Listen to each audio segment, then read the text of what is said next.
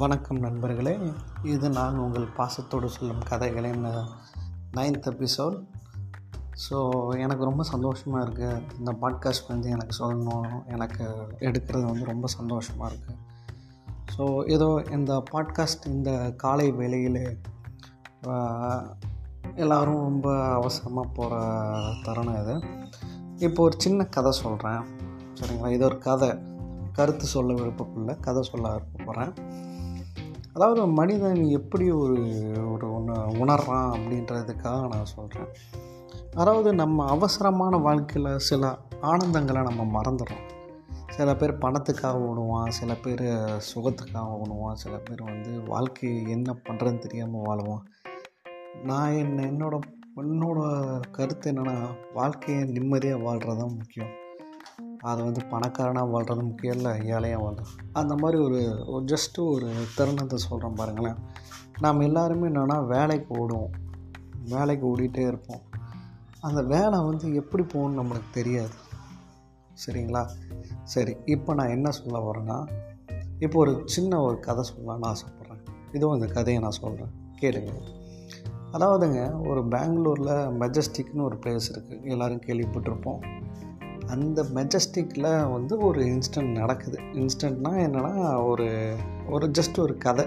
Just ஒரு காதல் கதை எப்படி ஆரம்பிக்குதுங்கிறத சொல்கிறது தான் இந்த பாட்காஸ்ட்டோட முதல் இயர் சரிங்களா? இதோ இந்த பாட்காஸ்ட்டோட முதல் அர்த்தம். என்னவென்றால் சாப்டர் ஒன் ஆர் முதல் அத்தியாயம்.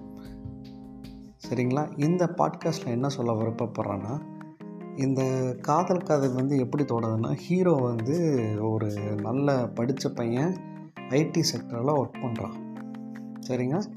அந்த ஐடி செக்டரில் இருக்கும்போது அவனுக்கு வந்து ப்ரெஷர் ரொம்ப ஓவராக இருக்குது ப்ரெஷர்னால் என்னென்னு உங்களுக்கே தெரியும். ப்ரெஷர் சொல்கிறதுக்கு தேவையில்லை. மன நிம்மதியே அவனுக்கு இல்லை. ரொம்ப வருத்தப்பட்டுகிட்டே வாழ்ந்துட்டுருக்கான் அந்த தருணத்தில் அவனுக்கு என்ன ஆகுதுன்னா எப்போ பார்த்தாலும் ப்ரெஷர் ஓவராது என்னடா ஒர்க்கும் ரொம்ப அதிகமாக இருக்குது நம்மளால் எதுவுமே செய்ய முடியல. என்னடா சேன்ற மாதிரி இருக்க தருணத்தில் தான் ஒரு பொண்ணை மீட் பண்ணுறான் அந்த பொண்ணு வந்து எப்படி மீட் பண்ணுறான்னா பஸ்ஸில் ஒரு வாட்டி என்னென்னா பஸ்ஸுக்கு வந்து ஏறுறதுக்காக வெயிட் பண்ணிகிட்ருக்கான் அவன் அந்த டைமில் இனிஷியல் டேஸில் நான் சொல்கிறது எல்லாமே அவன் ரெண்டு மூணு வருஷத்துக்கு அவன் வேலையில் ஜாயின் பண்ணி ரெண்டு மூணு வருஷம் ஆகுது. அந்த மாதிரி பையனுங்களுக்கும் பொண்ணுங்களுக்கும் பொண்ணுங்களை பேஸ் பண்ணி தான் இந்த கதையை நான் சொல்கிறேன் சரிங்களா? அவங்களுக்கெல்லாம் காரு பைக்கு இதெல்லாம் அவ்வளோ சீக்கிரம் வாங்க மாட்டேன் ஏழ்மையான ஃபேமிலியிலேருந்து வந்தவங்களுக்கு. சரிங்களா? இதில் என்னென்னா அந்த பையன் ரொம்ப ஏழ்மையான பையன். ஆனால் அவன் மேலே வரணும்னு நினச்சி முயற்சி பண்ணி வரும்போது அவனுக்கு ஒர்க் லோடு அதிகம். வாழ்க்கையில் முன்னேறதுக்கே ரொம்ப போராட்டமாக இருந்தது. அந்த தருணத்தில் அவன் என்ன பண்ணுறான் பஸ்ஸில் ஏறி போகும்போது நல்லா ரோ வண்டி பூரா ரொம்ப க்ரௌடாக இருந்தது. ரொம்ப அடிச்சுட்டு இடிச்சுட்டு நிற்கிறானுங்க அவனுக்கு என்னடா பண்ணுறதுன்னு ஒன்று நின்றுட்டுருக்கான் அந்த திறந்தது தான் அந்த டைமில் டிக்கெட்லாம் கொடுத்துட்டு இருக்கும்போது ஒரு பொண்ணை பார்க்குறான். அந்த பொண்ணை பார்த்தோன்னே அந்த பொண்ணோட கண்ணை பார்த்தோன்னே அவனுக்கு ஒரு மாதிரி ஆயிடுச்சு என்னடா இது இவ்வளோ அழகாக இருக்குது அவனோட அத்தனை கஷ்டமும் அத்தனை வேகமும் அத்தனை இதுவும் காணாமல் போயிடுச்சு இதனால் அவனுக்கு என்ன ஆயிடுச்சுன்னா அந்த பொண்ணை தேடி போகணுன்னு ஆசைப்பட்டான். ஸோ இந்த காதல் கதை இப்படி தான் தொடங்குச்சு. இந்த காதல் கதை அவன் சைட்லேருந்து ஃபார்ம் ஆச்சு.